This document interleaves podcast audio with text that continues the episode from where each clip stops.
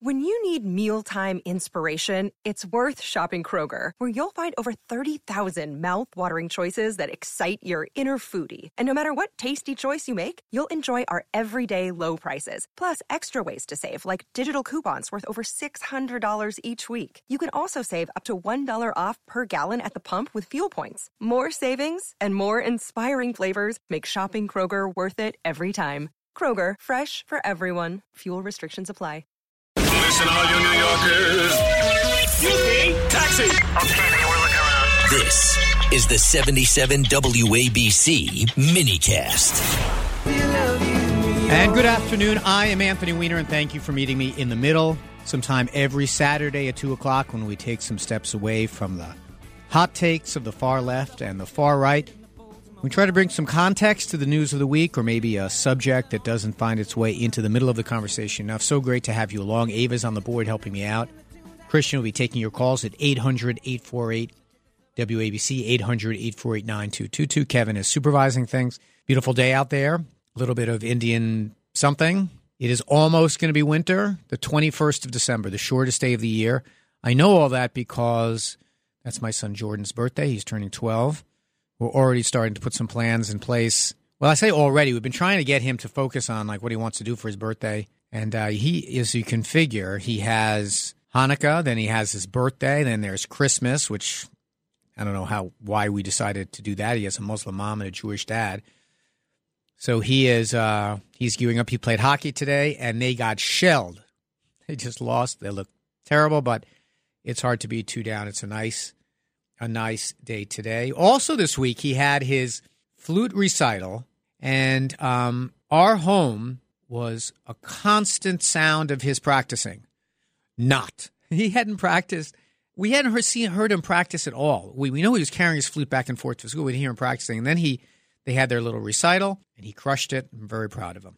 So if you're keeping score, hockey this week, not so great, but flute uh, was really good. So uh, that's going well. Hopefully, you're having a good week. Hopefully, you're having a good day out there. Uh, significant day in, in my household. For another reason, this would have been my brother Seth. I lost my brother Seth in the year 2000. He would have been 63 today. And my mom in this family text going back and forth. So he would have been exactly the same guy we remember. Like, he would have been excellent on the radio. he had no shortage of opinions. He liked saying things to be provocative. Um, he likes saying things basically only to be provocative. Sometimes I wonder if he was actually what he what he really believed. But here's an interesting thing about Seth Weiner. Seth was a licensed gun dealer. Yeah, he was a licensed gun dealer in Virginia. And towards the end of his life, when I was just get I had just been elected to Congress, and we had a few conversations that were in the realm of actual kind of policy conversations about the Second Amendment and things like that. And and uh, he was a he would have been an, an excellent 77 WABC radio host if we were alive today. But I don't know if he'd be the same person. Who knows? People change, they mellow, they they they change. You know, one of the great fascinations is to is to stare at your kids and wonder what are they going to be like in a few years. And I remember it wasn't so long ago that Huma and I were looking at Jordan and said, what, what's he going to sound like when he talks? What kind of personality is he going to have? And he's gone through about six or seven. When you're turning 12, you go through a lot of stuff, and he's going through it now, but all of it, uh, all of it is fine. Also, what I'm dealing with, and maybe someone out there in our listener audience can help me with that, with this 800 WABC is our phone number. Also, Weiner WABC Gmail if you want to reach out to me directly. I have gotten, let's see, I'll give you the updated count 114 spam calls in the last 24 hours. Now, I know they're spam calls because my phone is blocking them. Most, for the most part, they're being blocked, but they're leaving little messages. Like it takes them a little while to disconnect. Every once in a while, one will get in a lot of 646 numbers. I've answered, I've tried to answer a couple of them. There are some health insurance company or something that's trying to sell me something. But I don't know how to make it stop. It's now 114 in a day, just nonstop, nonstop, nonstop. And, you know, so my phone comes on my cell phone. I click the button that says spam report, but there's just, I guess, an infinite number of phone calls. So that's, I mean, it's not a huge problem, but it is. You wonder, I, I don't know how you're supposed to stop this kind of thing, how long it goes on, I guess, until they run out of numbers. Um, so um, interesting stuff in, in the in the news this week. You heard uh, during the news break with Noam Laden. They now have candidates for the. Uh, I guess we're calling it the George Santos district. a woman named Mazi Pilip. We just heard a cut from her. She's the Republican candidate. Tom Suozzi, who was the incumbent before Santos, and he was also the Nassau County executive. He ran for governor, gave up his seat to run for governor, ran kind of to the right of Hochul.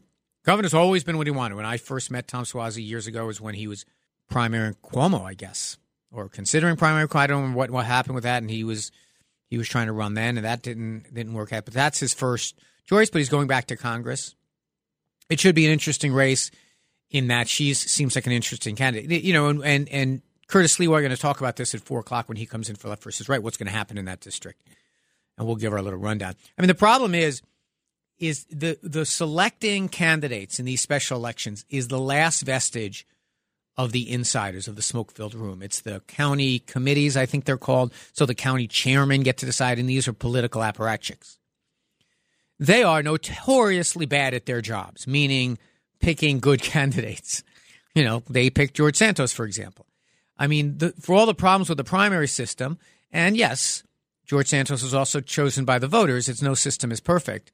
Um, you never know what kind of considerations are going on there. Do they choose someone who's weak because they want someone different next time or something like that? Or do they did they vet them fully or do they fall in love with one particular um, you know, feature of the person's record or another? But we'll see what happens. I, I think Tom Suozzi wins that race. I think this has not been a particularly good time um, for for Republicans, and I'm going to get into that a little bit later. There is good news and bad news this week. I guess let's start with some of the good news. The stock market hit a record high, 37,000 was the down. The longest weekly winning streak since 2017 in the stock market, which is great. Things like retail sales are up 10%. Um, gas prices are almost 9% down uh, uh, from where they were um, a year ago. They're getting, cl- well, more than that, down 9% were just last month. And they're going to hit below $3 a gallon next week, according to what the futures say. So the economy is humming along. You know who's not great at predicting the economy? This guy. If Biden wins, you're going to have a stock market collapse, the likes of which you've never had. Gasoline prices are now five, six, seven dollars, and even eight dollars a gallon. By contrast, yeah, I mean it's uh, he got that wrong, but we'll see. You know, I I did an episode on this a couple of weeks ago how the economic news is better and better, but the perceptions still are not great. More polls coming out. Poll came out this week that showed that um, Biden had now gotten lower approval ratings than W did towards the end of his uh, after Hurricane Katrina. I mean, that's how bad his approval ratings are. And there's not all good news on the economic front. You you heard Noam report that homelessness is up, almost all time highs. Rent is one of the last things that the that inflation has not turned around on. Although it's starting to a little bit here in New York City, it's starting to soften a little bit. Um, so it's not all good economic news, but a lot of it is very good, and and that's that's good. That's good. It's funny to listen. It's funny that I, I um uh, uh, the the pains you know uh, um Steve Moore has on uh, the guys who from Payne Capital who kind of talk about investment advice in the hour before we come on. And they made a good point. They says, you know, everyone wants to talk down the good news. Now, just for a moment, enjoy that the economy's doing better. That's good news for all Americans. And if you have any money in the stock market, I've said it a hundred times. I'll say it a hundred and one times. You know, the president can do some things. Some things he can. I don't. he doesn't do fiscal policy. You know, the Fed. If you're going to give someone credit for taming inflation, you got to give the Fed. You can do some things to be you know, to lay the foundation. Um, you know, but the thing I always say is that if you're in office when good things happen, you get credit, and if you're in office when bad things happen, you get blame. So the same way, I was here taking calls about what a lousy economy we had a year ago, and now it's a lot better. So if you're going to blame Biden, then you got to give Biden some of the credit.